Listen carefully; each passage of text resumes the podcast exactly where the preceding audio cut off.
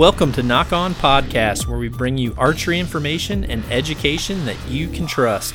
Nock On was created as a way to bring all archers together, regardless of the brand you choose or the style of archery you shoot.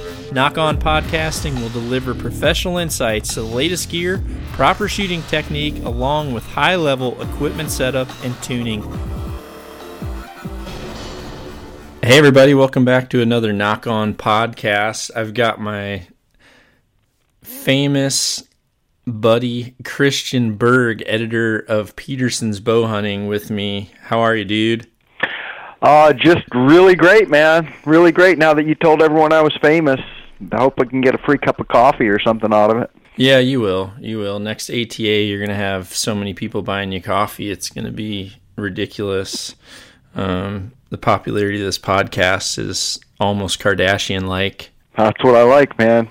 you and you and Chris tearing it up. Yeah, obviously. I'm and kidding. Kate, Caitlin. Oh yeah, yeah. Well, we already ruined this podcast. well, Damn. let's give them something they can use then. Damn it! Let's this... talk archery. How about that? Here, okay. Before we, I gotta just I got to get this out of the way. So I don't know what it is with us, but every time we've tried to podcast, there's been some kind of a a weird voodoo happen. The last time we were right in the middle of a good subject, and you got you were actually driving to a baseball game. We had 45 minutes. We could do a podcast, and then as you're talking, you were like totally into it, and you get pulled over for speeding. I got a speeding ticket on my way to the baseball game while we were doing the podcast. It was not good. Yeah, that wasn't good. It was not good. You, by the way, you owe me like $183. Okay. I didn't invoice you yet for that. Okay. So look, well, keep your eye out. Okay. And then now, now there's like literally lightning crashing down out my window. The whole room's like lighting up. There's thunder rolling. So I'm just waiting for this to, like power to go out.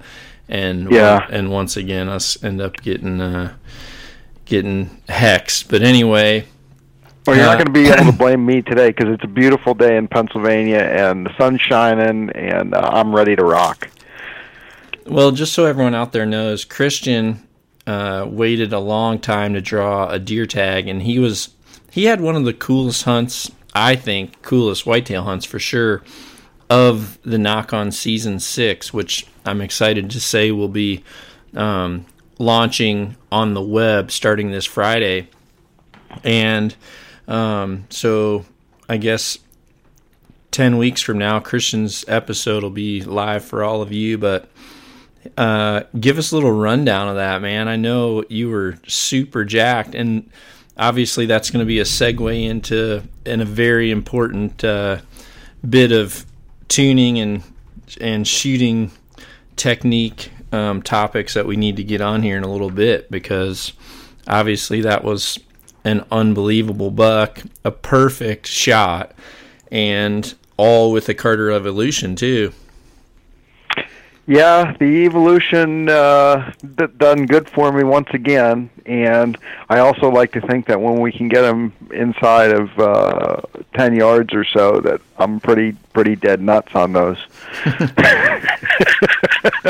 I don't know. I've seen a lot of chokes at ten yards. Well, yeah, it's hard. Oh, the bottom line, John, and you know, I know you want to get into this. It's a lot harder to choke with the evolution. It just is. I mean, you know, I, I don't know how quick you want to dive into it. You know, the whole background I had with target panic and everything. But I mean, dive in. Yeah, I mean, when well, I mean, just to kind of as an opening to just going on that hunt. I mean, yeah, when you have you know, when you have some bad habits that you're fighting, or you have some bad mental anxiety that you're fighting, which is really what target panic is all about, uh, absolutely you can miss a deer at 10 yards and you can miss a block target at 10 yards. I mean, I can remember at my very worst with the target panic, it was absolutely excruciating because you could put a block target in the grass 20 yards in front of me and I couldn't hit the damn thing. And, you know, it's not like it's breathing and walking. It's not going anywhere, you know.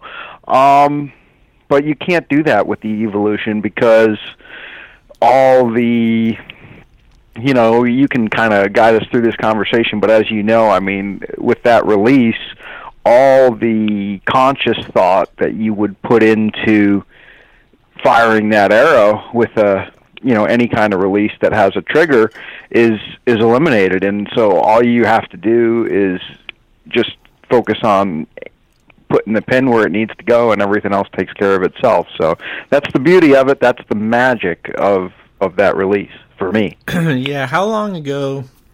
I'm trying to remember because um in the past i've well actually in the last podcast i did earlier i didn't really mention I talk about Harry and Sharon because they both shoot evolutions, but I can normally kind of keep it formal and say students. But um, how long ago did we start working on your target panic? I can't really remember. Was it? Oh, oh, it was two years ago. It was two years ago. So this past fall was like my second full hunting season of of hunting with it. And how many and so, animal, how many how many animals have you shot? with with the evolution as your hunting release? Uh, at least seven or eight, and I can tell you that there's not a single thing that I've ever shot at with the evolution that I haven't killed. I've never missed or made a bad shot in the field with that release. And just so you remember, what was the what's the green uh, true tent back tension release that or the the hinge style release that you sent me first?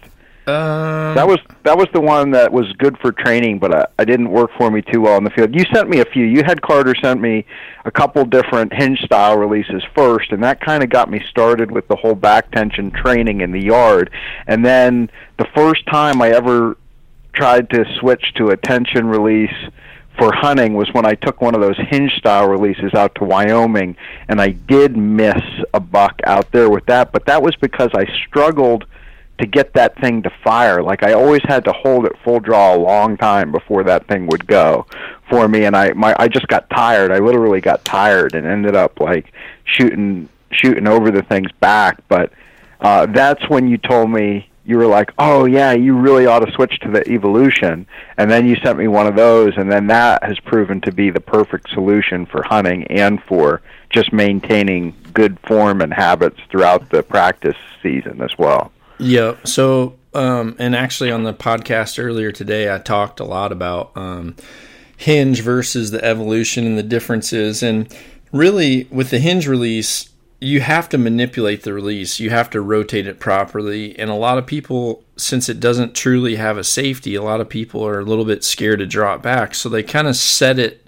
so that it's not really hot, so to speak, so that it fires fairly quick. A lot of people will set it so it's kind of safer to draw um, or safer within their, their own comfort level, safer to draw. But then, like you said, when you get tension and you're having to be, you know, when you're you're tight and you're having to manipulate that release and almost loosen up some so that you can rotate it. A lot of times that shot ends up uh, slowing down. And the other thing too is because you can manipulate with your hand, during practice, I believe you don't truly learn the importance of like your front shoulder setup and things like that. So, you know, when you were early when you were early in learning the evolution, you learn that sometimes you pull back and shots are just taking much much longer and you feel like you're pulling super hard but then I was able to talk with you about that front shoulder compression and you know now that when that front shoulder's down and forward and it's in the correct position, you have the ability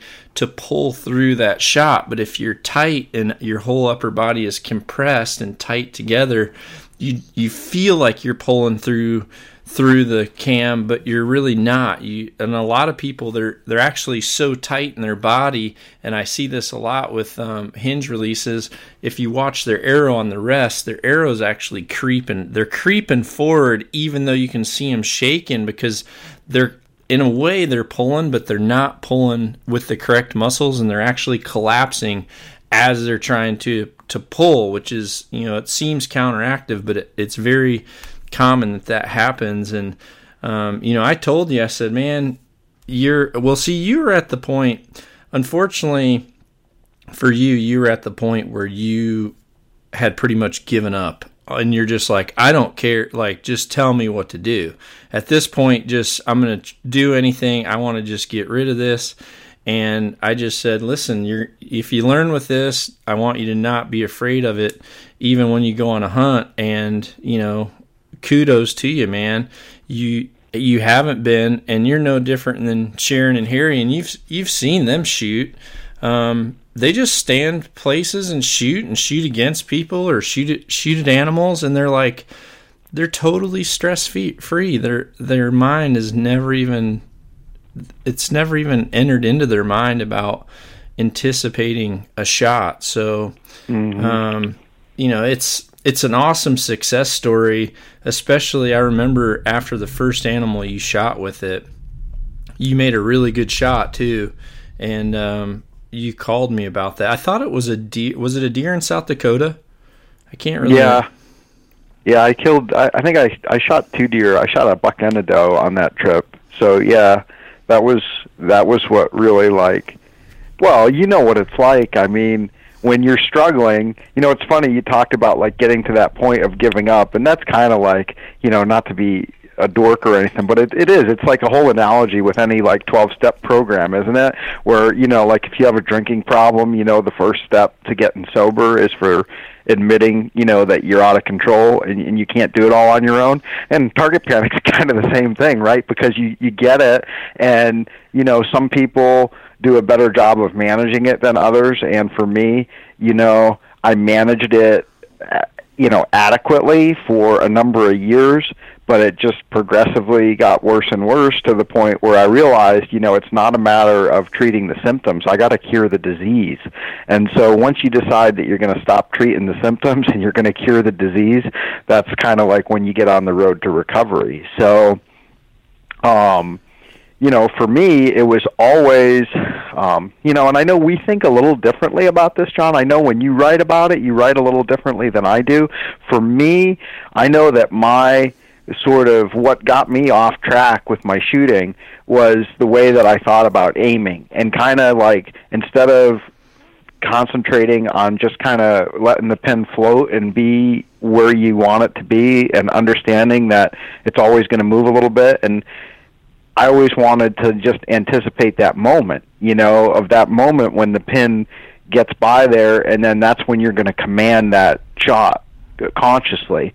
And so you know you start to do that and then you develop more and more anxiety about the fact that the pin never holds still exactly where you want it and so you're always getting so eager to want to hammer that that trigger that instant that that pin you know hits the spot and then you know when it doesn't then you start like lifting and punching at the same time and that's where you start shooting arrows clean over the target and into the woods behind your house you know and you're like uh-oh i think i may have a situation on my hands here. Uh and that is no way to be for i guarantee you somebody is listening you know who's going through the same thing and that guy's getting ready for an elk hunt in september. And let me tell you i've been there buddy. That's not where you want to be when you're getting ready for this hunt that you've been looking forward to all summer.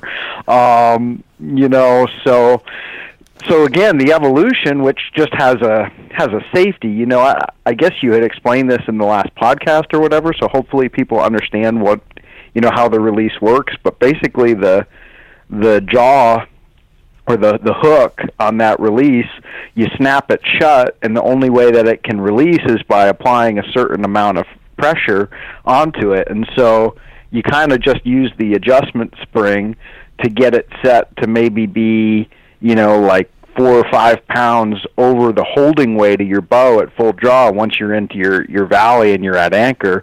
So it's got a little safety on there so you just clip onto your nocking loop and you hold the safety down while you draw because if you didn't do that it would release like six inches into your draw and I did that once too, believe it or not, uh, when I was learning how to use release. Most people probably do. So anyway, you hold the safety down and you come to full draw, and then once you're anchored, then you can let the safety off. And at that point, you know, you've got like I shoot 60 pounds. I'm probably holding like 12 pounds or so, generally, give or take. You know, at full draw. So maybe at 15 or 16 pounds of pressure as I just gradually increase my back tension whenever I hit that point, and you don't know exactly when it's going to be from shot to shot, you know, um, that then allows the the hook to go uh, free and and your shot executes. So uh, once you're anchored and you're aiming, then you just increase your tension and let it go. And so instead of all that anxiety that I had in the past about, you know, just when is the pin going to be where I want it to go, now I just look at the pin only and I don't have to think about letting the arrow go and it's like that change in my thought process instead of thinking about shooting in my mind that's how I describe it. I used to think about shooting and now I think about aiming. And by just thinking about aiming and not worrying about shooting, I'm able to shoot so much better. Yeah, that's a good that's a good way to put it. I I mean, I like to focus more on on pulling through and I like to focus more on executing with with rhythm and with timing more so than than I guess um, aiming. You know, some people over aim. I feel like so. I kind of watch myself on that particular term just for that reason. But um, yeah, that's a really really good way to describe it. And I know that um, I know specifically for you, you're like the model the model student for this. And what's what's so rewarding too is and what's so I think what's really cool for the people that are listening is the fact that you're the editor of Petersen's bow hunting and you're fighting the same types of problems that anybody else would. And in my opinion you know I'm so thankful that because you and I were introduced to one another from Ulmer um, years ago when when you were kind of I think you had contemplated finding a slightly different um, type of uh, I guess category for articles. And I think Randy was the one that um, kind of steered you towards me. And I just it's been fun because we've become good friends. And then also we're able to to have these natural subjects that just happen to shooters who are who are truly doing the sport. These types of subjects happen, and you learn to live through them, um, kind of together with your buddies, and then it gives you really good subjects for the magazine to write on because they're real life situations and they're things that I think the readers are really appreciating being in the magazine because they're relating to it so much. Mhm. Oh yeah, I mean, you know, people are not all that different from one another, you know, despite what the you'd hear here during election season. You know, we're all we're all kind of we're all kind of the same at heart, and it doesn't it doesn't matter. You know what you do for a living. I mean, the stupid thing about this is that I never had target panic and may never have in my life had I not gotten this job. I mean, for me, it was like after I got this job, and the more I shot, and the more you know big shots that I shot with, like John Dudley, you know, I think I started to develop, you know, the pressure and the anxiety of, you know, what I was supposed to be able to do or the expectations maybe that I put on myself that were maybe unreasonable or whatever. And you know that's kind of where my psychoses came from. And so um yeah i mean it, and the crazy thing is too um you know you talk to people in the industry most of the biggest names that you'd hear if those guys are honest you know they've struggled with it too. And of course I'm not going to mention any names but I was at I was at an event with some pretty high profile people in the industry just not too long ago and there was a, a gentleman who owns uh, a major company in the archery world and he's struggling with it bad right now and I was sharing a little bit about my own journey and I mentioned the evolution to that guy and um you know it's kind of like evangelism man. There's a lot of people out there who need to hear the message. Yeah yeah it's well, and it's it's actually sad that um, everyone falls into the the same pitfalls of archery, and a lot of it comes down to. Unfortunately, a lot of it, I believe, comes down to people that that give advice that don't necessarily know maybe the the full details of why things are happening to some people and that sometimes gets a little bit tough for me. I hear people give advice or you know I've I've actually listened to some podcasts where people give advice on target panic and things. And, you know, what's tough about it is I know deep down that everybody learns slightly different. Like some people need to hear it one way to truly learn. Um, so even though technically I don't think they're given 100% the correct information, there's some people that just relate to how I speak about something versus maybe how you speak about something. So in some ways, I think it's it's good because there may be some people that that need to hear it a certain way. But the other thing that kind of stinks, I think, sometimes is the fact that some of the information that's going out there right now isn't a hundred percent accurate. But you know, I think the getting the message out there about overall about target panic and the fact that it is something that people can fix, I think is super super important, really for anybody. So I'm glad you know I'm glad it worked out for you, but um, I know as a as a teacher, uh, technically a teacher, I guess, with you, it was super rewarding for you to finally draw a tag for Iowa after five years, and then you know you you talked me into um, giving you a week. Well, you you pretty much said, dude, I'm coming to Iowa like I have an open book to come to Iowa. I've been waiting so long for this tag.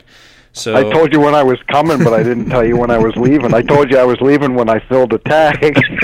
yeah, well, so I could I could I could still be there right now. I could have lived in your basement for like six months if we hadn't worked out. Well, and I said, you know what? I'll take time off my personal hunting time to take you, and well, I made sure I was ready. As you can tell from your hunt, I wasn't really wanting to be out of my own um, my own stand for too long. I guess. Um, yeah, you're like you must have been thinking, "Geez, I hope this guy can shoot because I'm taking him right to the best spot on the farm." yeah, yeah, no doubt. I'm like, okay, well, he's already said he's not leaving well, until he's till he's tagged out, so I've, I've got to make something happen here. Well, here's actually the funny thing. I'll tell this. I'll tell the story, right? So so I think it was a Monday, and I was driving in. Right, we were going to start hunting that day. So I called you from the road. It was like a two-day drive from from home here in Pennsylvania. So I told Dudley, I'm like, well, I'm going to be, I'm going to be getting into your area like around three o'clock. And he's like, do you have all your stuff? Like, is your bow like, is it buried in the trunk or like? You know, I'm like, no. I'm like, I I can get it pretty easy. He's like, well, as soon as you get here, like just grab your bow and throw on some camo and we're going to go to like this this little observation stand not too far from the barn.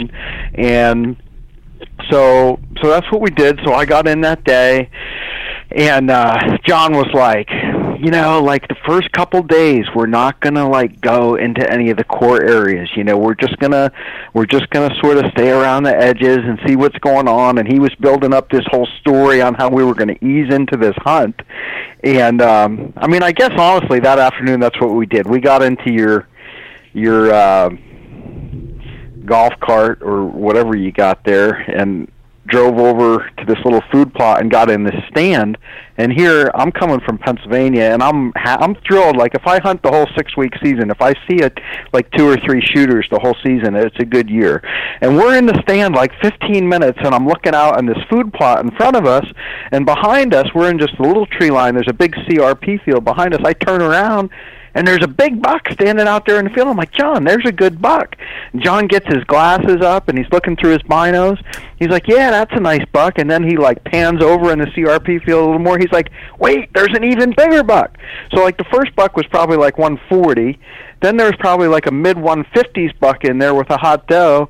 And then I think a couple other bucks showed up and we must have seen what four bucks over 140 in that like two hours that we were in the tree before sunset that first afternoon, right?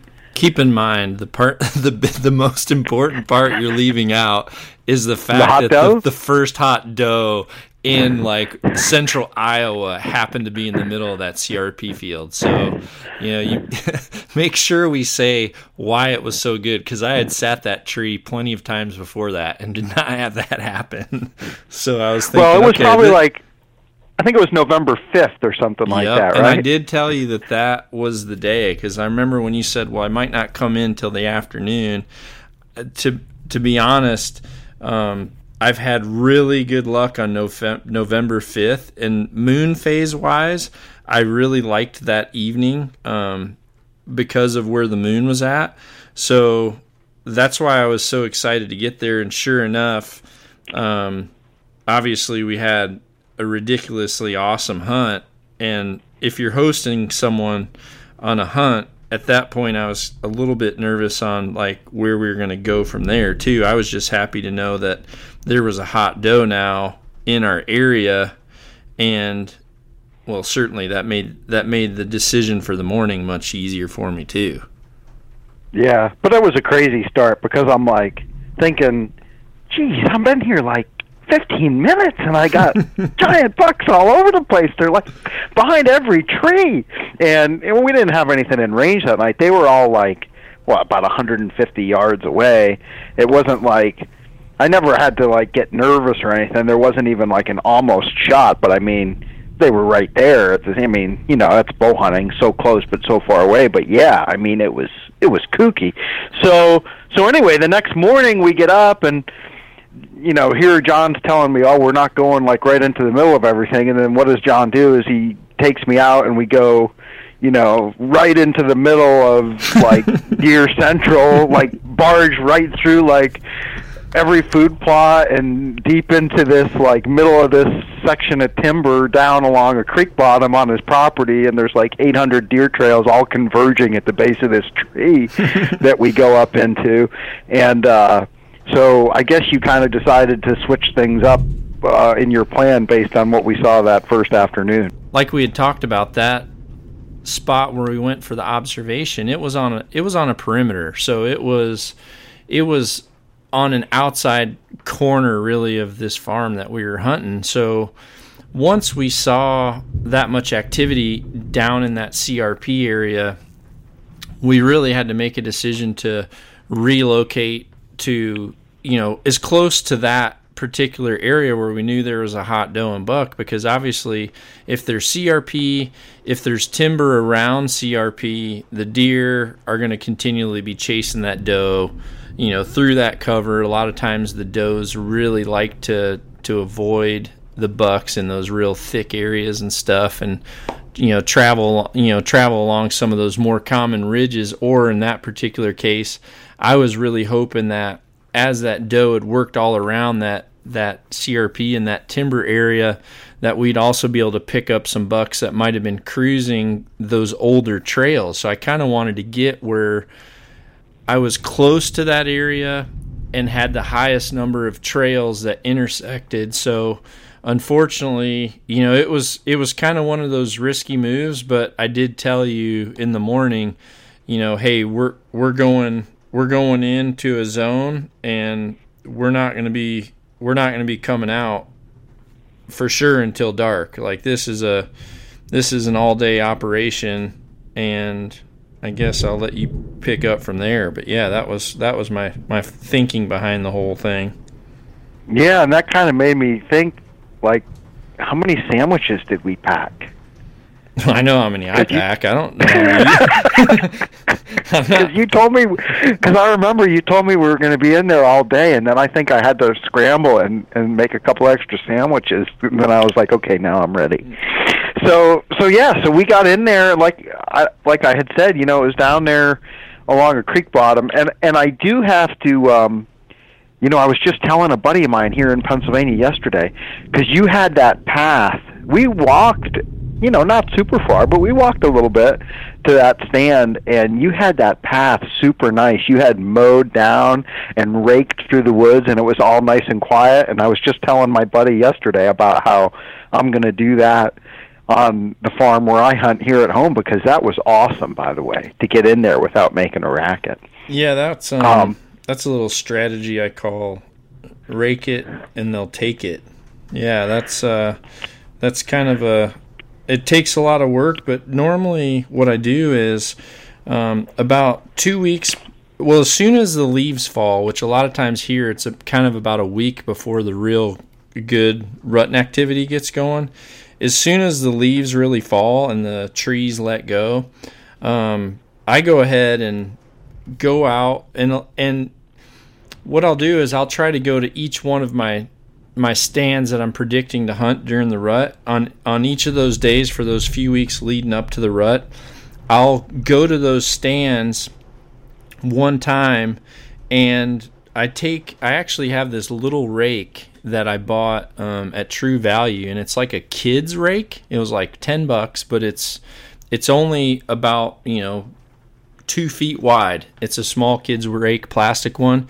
And I actually just carry it in on my backpack and then I hunt that evening and then when I go to to get out either that evening or the morning, I'll literally rake my way all the way out of that particular location. So once it comes time for hunting, really any of our stands, um, you know, even that one that when we went to that observation stand, you know, the bulk of the leaves are going to be raked away. And the deer the deer really like to have quiet walking as well.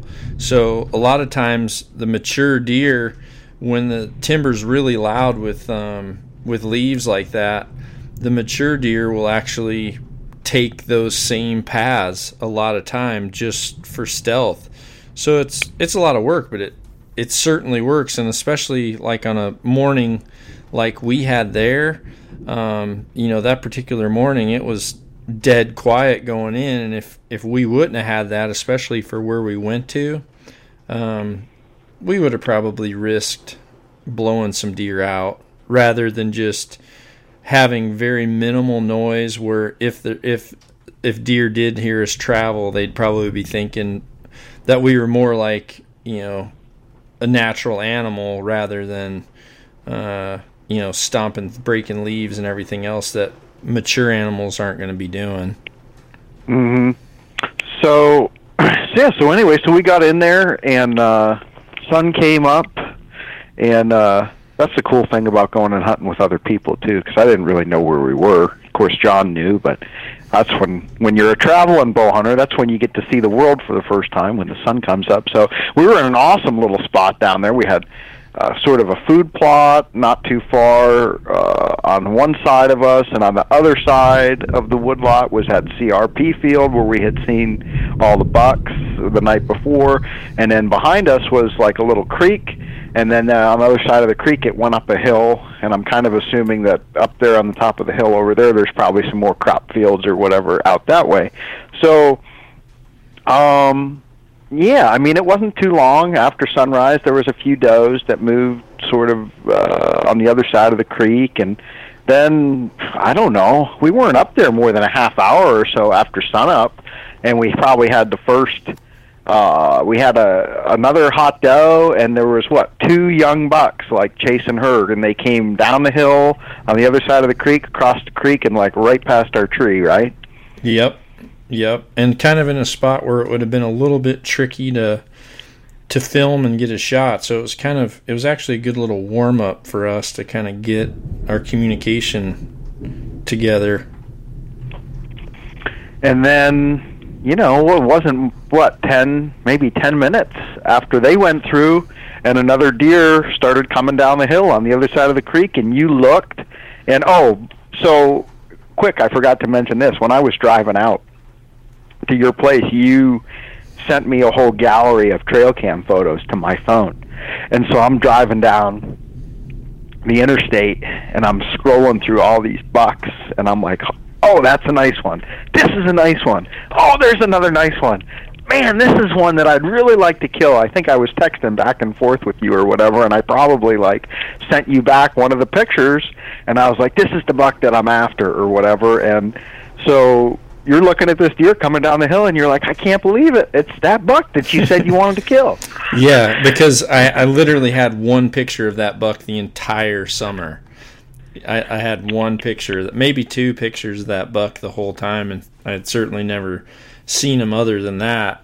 But yeah, you had you had kind of said, dude, I really really like this one, and obviously, if you're having someone come hunting and you're someone that spends a lot of time putting cameras out, you know that as much as you want to say, okay, yeah, that's the one we're gonna see. It the likelihood is very minimal. I mean, it's pretty rare that I actually see the deer that I really want to shoot multiple times throughout the year. It's usually a one shot thing. It's like a one opportunity thing.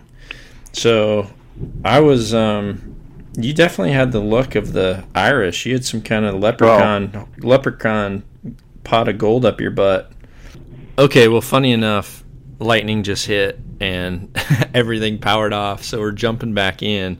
Um, but no, I just said that you had the luck of the Irish or something with you because you, it was literally like a pot of gold. Because next thing you know, here's literally the buck that you were hoping to shoot. Here he comes, just coming. I mean, right down the trail. I mean, you oh, couldn't. Oh, absolutely. you, you couldn't ask for a better opportunity. Well, and like you know, like I said, you know, we're wanting to get the whole thing for Nock On, and you couldn't have planned it any better if you had him on a leash because he came across the creek and he hit the the licking branch and he worked the scrape, and then he even took a left hand turn and came on the trail that was going to take him like literally right in front of my stand instead of going where those other two bucks had gone, which would be like you said a little bit more of an awkward angle for me. And then the other thing that cracked me up, and when you watch the episode, for anyone who hasn't seen it yet, make sure you check it because John was like, I didn't say anything. I was a little insulted because John was like coaching me like I had never hunted before. He was telling me like when to grab my bow and when to draw and everything. He's like, "You got to be ready to kill this deer." And I'm thinking, dude, it's like a 165 inch deer coming right towards me. I think I know I need to be ready. I'm ready. I got it. I don't know. I've hunted with people where they're in that moment and they're just sitting there like watching, and the next thing you know, the deer goes by and they're like, I'm like, then it's too late. So yeah, I wanted to I wanted to make sure I was I was uh, covering my grounds and so so John's whispering the instructions to me, but I had my plan because he was like he's like draw now, draw now. He kept telling me to draw, and I was like, I'm thinking no, because this deer's coming right down the trail, and there was a tree in front of our tree, and I was like, as soon as his head goes behind that tree, that's when I'm going to draw, and that's when I did, and then I didn't realize John was running out of room for the camera. He was like swiveling his camera arm around the backside of the tree, and he said like if that deer would have taken a couple more steps, it actually would have walked out of his frame, and that was right when it got into the spot where I wanted to shoot it, and I gave it a little bleat and stopped him right there and he was like perfectly centered in the frame and I made my shot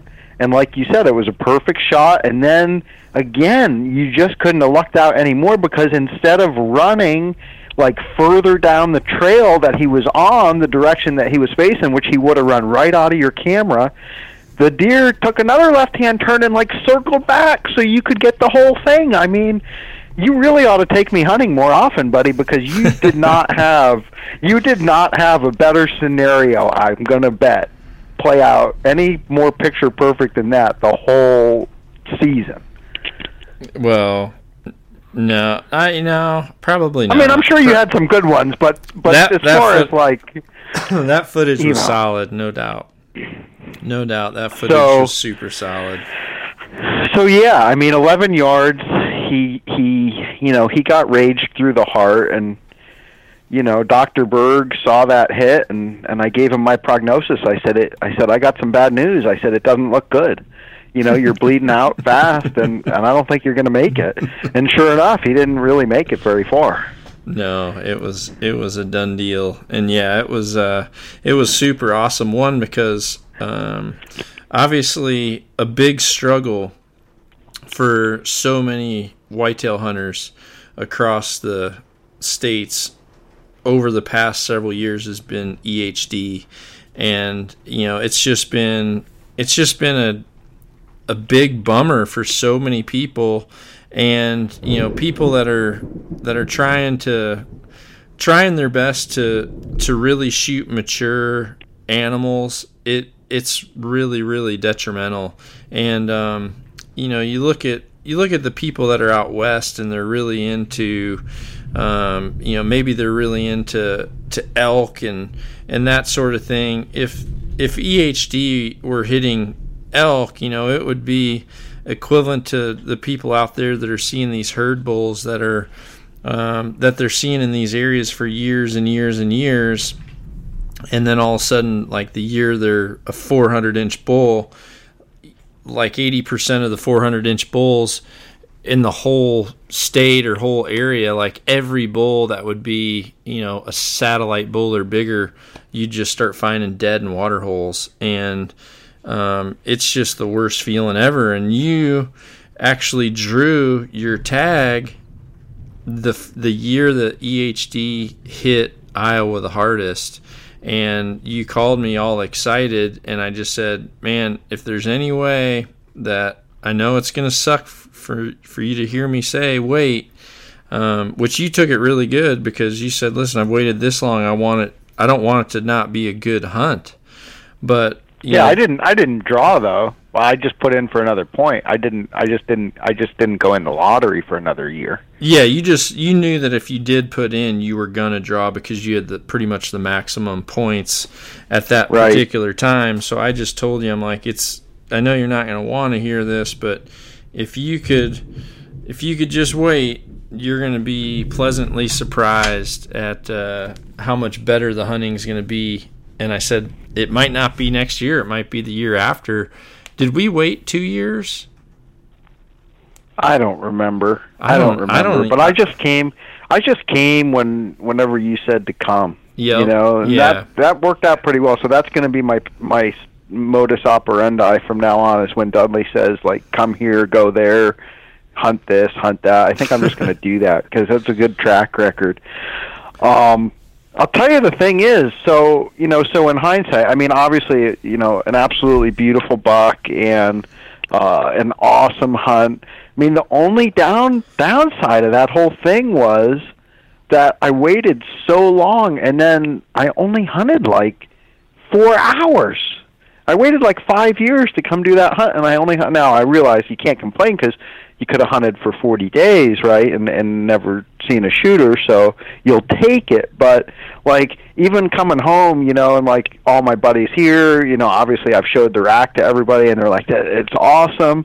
And I've told like all my Pennsylvania hunter buddies because we hunt so hard here, and there's not many deer like that here. And I'm like, I'm I got to be honest with you, dude. Like it was awesome, but I wish I could tell you that like, you know, I went out to Iowa and I worked so hard and I had my strategy dialed into a T and like I just showed all my whitetail hunting skills and I managed to out I'm like, dude, honestly, I climbed in a tree and I like shot the thing. And like I didn't really do anything to prove that I was the greatest deer hunter in the world. I was in the right place at the right time, and it was as simple as that. Now you get some credit; you had it dialed in, but like I well, wished it would have lasted a little longer. well, you could have, if you would have been hunting with me for the next like 12 days after you left, there was a lot of, uh, there was a lot of carrying out uh, pee bags and empty sandwich bags and uh, just a lot of shivering toes and rock hard hand warmers because, uh, you know, that was like the apex. That was awesome. And then it, it just went quiet you know, it went a lot of times. See what I liked about that particular week. The you know the moon phase was really good, and you know it's kind of cool. We're talking about this because I'm actually going to be write, writing your article tonight and tomorrow morning um, for a fall issue of the Petersen's Bowhunting magazine about the moon phase because last year I did one specific to moon phase predictions, and I think it went over really really good. And, you know, I think that depending on how the moon, that first full moon comes into the rut, um, it also has a lot of factors on maybe predicting some of those slowdown times where you know you have kind of a more of a lockdown, and sometimes the movement, if you don't know the right times to be out during the day, can be a little bit frustrating. And you know that that's kind of what happened after you left. I knew last year that the end of October and the first few days of November were going to be dynamite, and then it might slow down some till later in the season, which is pretty much what happened. Um, you know, I hunted really hard and didn't have any luck then. Um, fortunately, Mike Looper from Hoyt, he he drew as well, and uh, he came in and we spent I forget what it was, but I think we spot we spent 36 to 38 hours in a stand without a break. Um, you know, well, we three days around the clock before uh, we finally had a buck come in. We actually rattled that buck in and and got that buck. But you know, that was it was just totally different hunting than what you had experienced. You know, that first doe came in, the woods were alive, everything was happening. It was like whitetail hunting as you would read about and want, something you'd see on a, a video. Um, but then it kind of went into reality of, you know, you might hear a fight or you might see a buck go by and you can't get his attention, or something goes by on a doe 100 mile an hour and you can't, there's nothing you can do to get him to stop and, and all that stuff. But um, was there anything? You know, it's nice when we're doing a podcast like this to kind of talk a little bit about strategy and so forth. Was there, we, and we have talked about a few little things, but is there anything else in particular that stuck out that you think would be worth talking about when it comes to to strategy or something like that? Um, just to kind of get on the last subject here for the podcast. From that hunt? Yeah, maybe. I guess it's uh, it's up to you. You were you were the one that was there. I don't, you know, a lot of the things that I do, I kind of take for granted, to be honest with you, because um, it's just part of the preparation of what I do. You know, certain certain types of strategies, or even the small things like you said about you know raking the trails and things like that. That's just stuff that I that I do without really ever even thinking about it just because I've always done it. So I didn't know if there was anything in particular that you had saw that might be. Well, I mean, yeah, I think that for that hunt, you know, it's really a, about the preparation that you did because there was nothing magical that we did, you know, in the tree at all, right? I mean, we never even called. We didn't rattle. I don't think we. I don't think you. There was no time. I don't think you ever. You, yeah, you didn't. I mean, you didn't even rattle that morning because the sun came up, and we saw deer pretty quick, and we had action. You know, so you know, it's not like we were calling or rattling. We didn't put a decoy out or anything like that. I think it really boils down to, um, you know, you had done your homework uh, in the preseason, and you had, you know, you'd run your trail cameras, you'd run your minerals, uh, you had your food plots in, you knew uh, you know the movement patterns of the deer. You had done your observation. You know we saw that capitalizing. You know that's something that we we write about a lot. And sometimes maybe people are too timid. And that was probably the big strategy or the big decision. You know hunting is all about you make decisions. You know every day when we're on hunts we decide you know uh, what stand are we going to go sit in uh, are we going to sit all day? Are we going to come out for lunch? Um, you know, are you going to call? Uh, there's a million little decisions, and and any one of those could dramatically, you know, alter the outcome of your hunt. Could be the difference between success or failure. So perhaps, you know, if you had not changed your thinking and decided to be more aggressive that day, and get right in there after it. And you know that's a big thing that other people that I respect a lot as deer hunters. You know, Bill Winke comes to mind because he writes obviously for the magazine all the time as well, and he's a big believer in that. You know, many times deer hunters are too timid when you get some unexpected photos of a big buck that just moved into your area or you see something like what we saw that first day guys are still afraid to get right into the middle of that bedding area or to get right into that hot zone and they think that they're going to spook deer or they don't want to take a risk because you know there's still a few weeks left in the season. But you know you took a risk and got in there and then it paid off for us in a big way. So maybe that's a little strategy.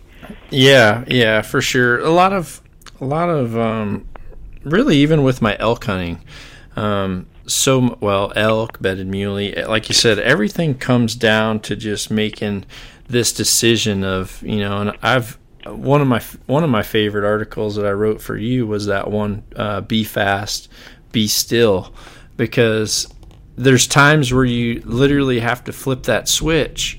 Um, you have to be fast, and there's other times where you have to be still. And our hunt was, you know, because of that situation and how everything played out, we played it super safe, only touched the perimeter, um, used our stand as an observation the first night, got lucky enough to see what we needed to see. The next day, we had the right wind um, the preparation was there to get into a very invasive spot quietly, and we made it. You know, we pretty much made a plan to be there for the day. Um, got in there and made our. You know, luckily for us, we, we you know we struck. We made our uh, filled our tag, but then you know if you fast forward to the next deer that I was part of that got shot was, you know, almost two full weeks later when I was with Mike Looper, and literally that same strategy would not have worked. It got to the point where um, some of those, some of that lockdown had happened, and the the bucks. Um, we you were starting to see more bucks cruise, especially later in the morning, and we actually got out right in front of a big um, storm system, which for you and I, we had great weather. So weather wasn't like a lot of times weather can help you make those moves too. Um, but there was a big storm coming, and I told him, I said, things are either going to happen, you know, early, early in the morning, or they're not going to happen. So we literally got in the stand, and as soon as we could see, we were hitting horns and got aggressive, and we ended up, you know, his buck came charging in to the horns, um, coming in really for a fight. So you know it was there. There was such different strategies played really in those three days of hunting, or those three little instances that I talked about right there, and um, you know a lot of that. You're, you're always kind of rolling the dice. Same's true with mule deer. Some people, sometimes you go out on a stalk and you get right in the right position. You know, I know that some people argue that you know you shouldn't really try to make them stand up and all that stuff. Um, some people just say you need to wait for it. I've had it work both ways. I've tried to force them to stand up and it wrecks the thing. I've stood them up and got my shot. I've waited for them to stand up and they end up smelling you because the wind starts swirling after too long. And then, you know, another time I've waited for them to stand up and just sat there and waited. They stood up perfectly, never knew I was there, turned perfectly broadside, chip shot. I mean, there's sometimes those those gambles you, you don't really know, but experience and your gut feeling is really what you have to have a lot of the times following your gut to pull you through those situations. Well, what mm-hmm. what um what's in the what's in the game plan for for Mr. Berg coming up here? Is there anything cool or our listeners? The fall hunting schedule? Yeah, or even the anything cool, schedule? or even anything cool from Petersen's bow hunting that that our listeners need to know about. Well, like you mentioned, you got to pick up the October issue uh, and get John Dudley's 2016 rut predictions because you know you mentioned that that went over really well last year. It it really did. I mean, we got a tremendous amount of feedback on that and I can't tell you how many like different emails you know we got like letters to the editor from guys either sending in saying like I hunted those days that John said and I had like my best hunts ever and we had a couple guys send in for our tagged out with their bucks you know and they were like I I hunted this day because John Dudley's article said it was going to be like good hunting, and I killed my best buck ever, and that's awesome. They were all pumped up. So I mean, it really, you know, whatever kind of voodoo that you do, keep on doing it, man, and and read the cards and roll the dice and tell me what days I need to be out there because I'm going to follow it.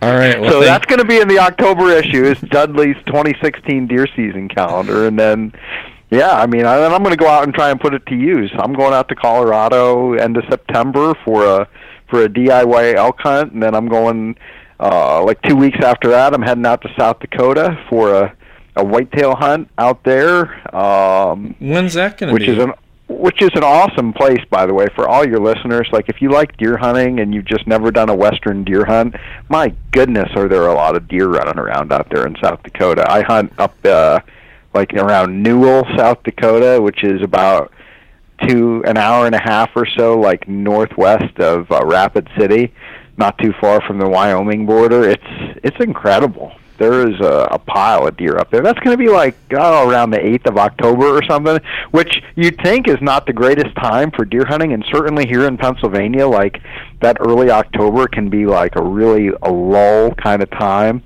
But they've got a lot of big alfalfa fields out there, and the evening hunting uh, in and around those alfalfa fields is pretty awesome. The you know there's no rutting activity, but you're just getting natural bed to feed pattern, and uh, it's nothing to see like 50 or more deer, uh, you know, in a night. So that's that's always a lot of fun.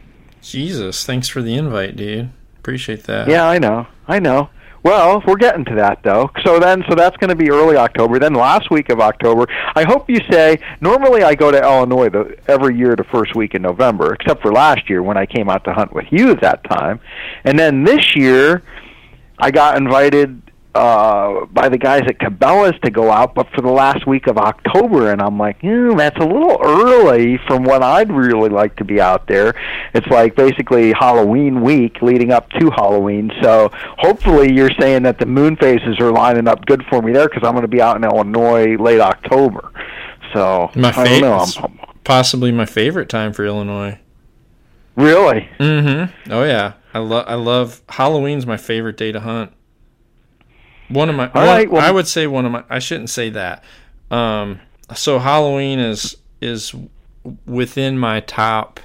It's within my top four or five days to hunt. I love that week. It's you have such a opportunity to kill a big buck during that week, dude. The first big bucks of the year are kind of out sniffing for the very first time. It's the most. It's a lot of times the first vulnerable day of the year for them. Well, I'll tell you something. That you, this is, I'm sure, going to be in your article. You you had to be looking at it. You know, the 30th of October is a new moon. The Okay. day before Halloween is a new moon. So, what is that good for morning or afternoon activity? So it's totally dark. Um, yeah, totally dark. Yeah, that'll be better for that'll be better for it's actually be good for either one, but I'll I'll have to see when it's actually when Rise- when the- when it's yeah, rising. when it's rising and when it's coming down.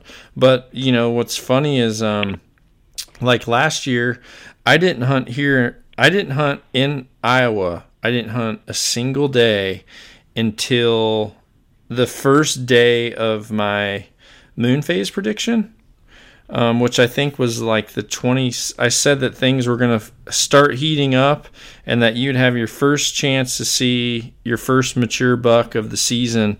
I thought I had said on the 26th or 27th.